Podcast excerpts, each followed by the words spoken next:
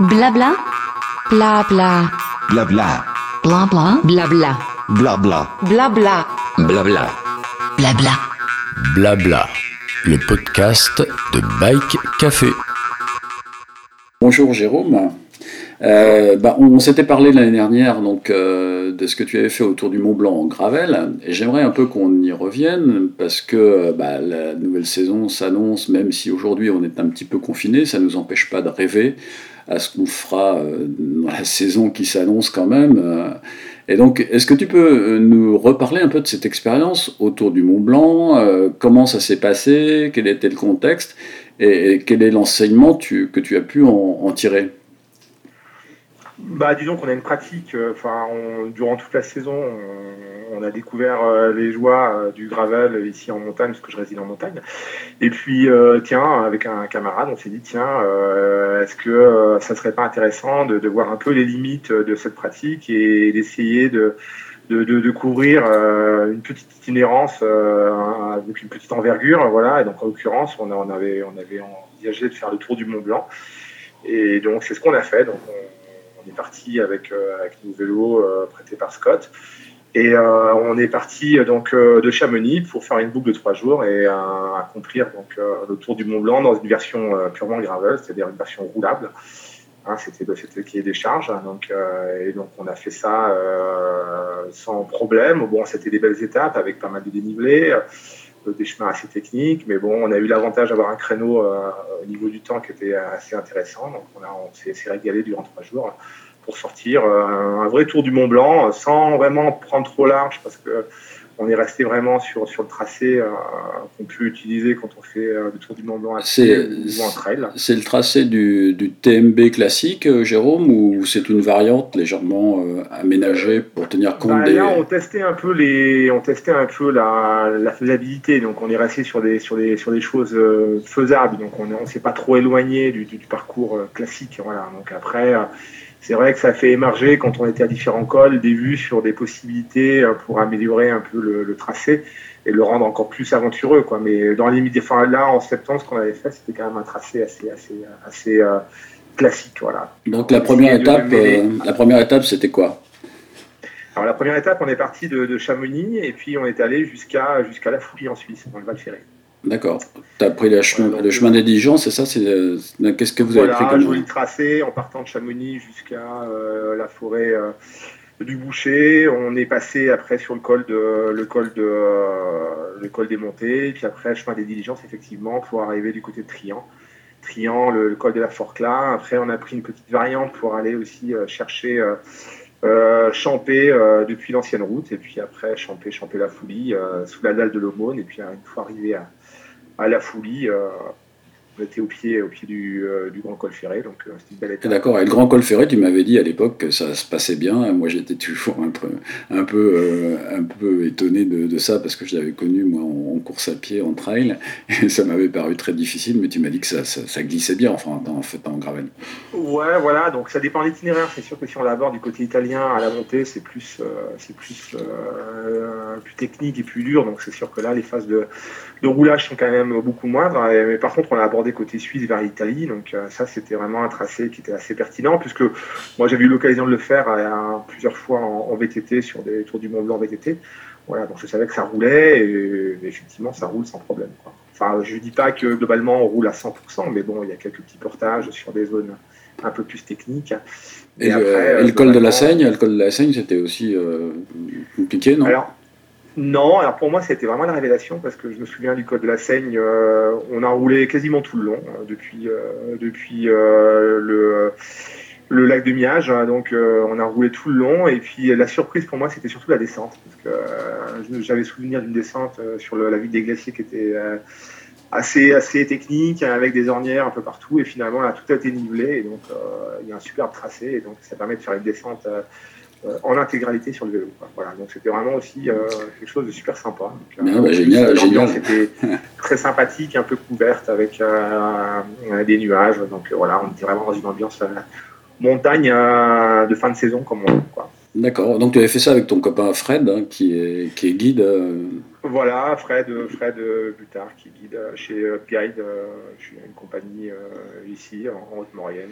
Donc toi-même, pour les gens qui te connaissent pas, tu es, tu es accompagnateur montagne et voilà, c'est ça. Voilà. Tu as pendant deux ans œuvré au 31 du cycle pour monter ce magasin et c'est là que tu as fait la découverte du, du gravel en fait. Ouais, j'avais déjà une, une, petite, une petite, une petite envie particulière et puis une petite connaissance du gravel parce que avec un ami aussi qui s'appelait euh, Greg Jean, euh, et puis euh, qui a une société qui s'appelle Camino Bike. On, voilà, on avait il y a très longtemps déjà découvert les joies des vélos gravel, hein, et, puis donc on s'était bien intéressé à la question, et puis on a toujours eu cette envie de faire des choses, hein, surtout que Greg aussi fait pas mal de, produits itinérants, hein, des traversées des Alpes, des, traversées du Dévoluy. Donc voilà, on s'était dit, tiens, il y, a un vélo qui sort, qui est assez intéressant, parce que il y a une géométrie de la route. Moi, je viens de la route. Euh, lui, il vient du VTT. Donc, c'était un terrain d'entente sur lequel on, s'entendait bien tous les deux. Parce que euh, finalement, bah, moi, j'étais routier, lui était VTTiste. Et puis, on avait un une machine qui, qui, contentait tout le monde.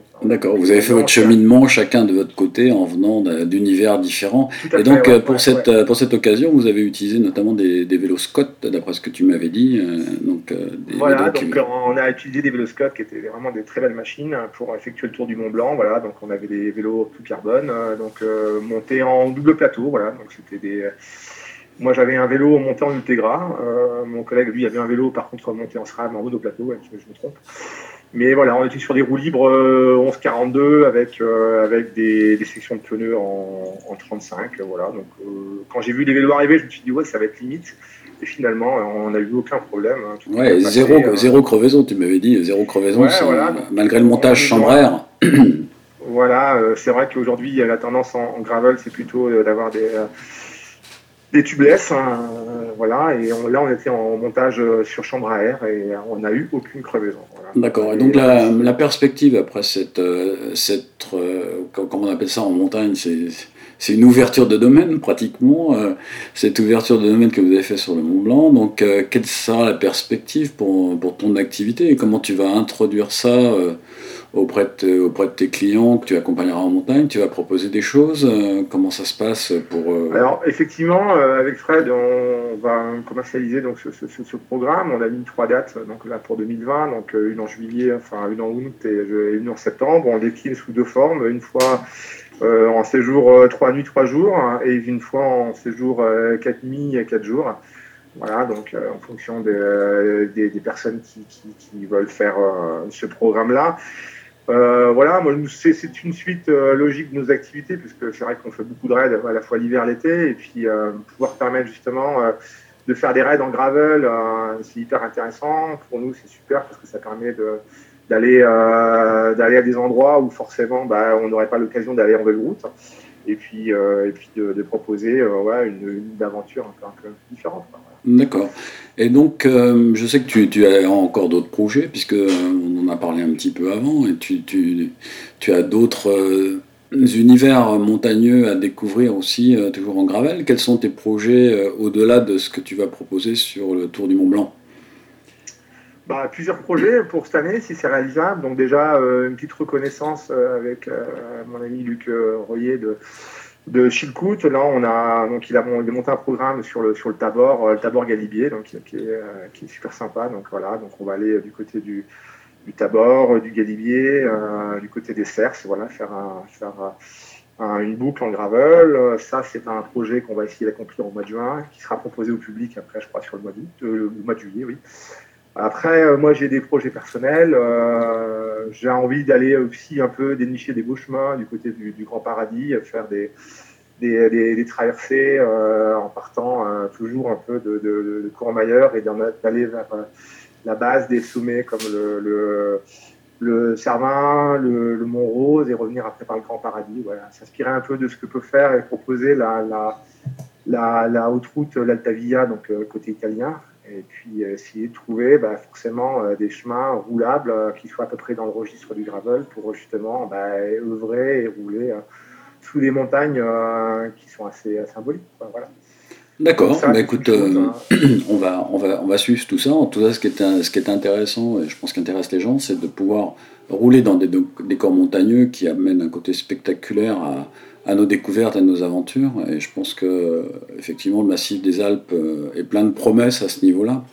Bah écoute Jérôme, euh, merci beaucoup d'avoir consacré un petit peu de temps à cet échange et puis euh, bah, à bientôt. Tu nous raconteras un peu tes, aventures au fur et à mesure qu'elles se déroulent et puis on suivra bien évidemment euh, ce que propose Luc Royer qui a aussi introduit un, un programme de, de, de trois, de trois aventures en montagne fait, ouais. prochainement dans le deuxième semestre de cette année.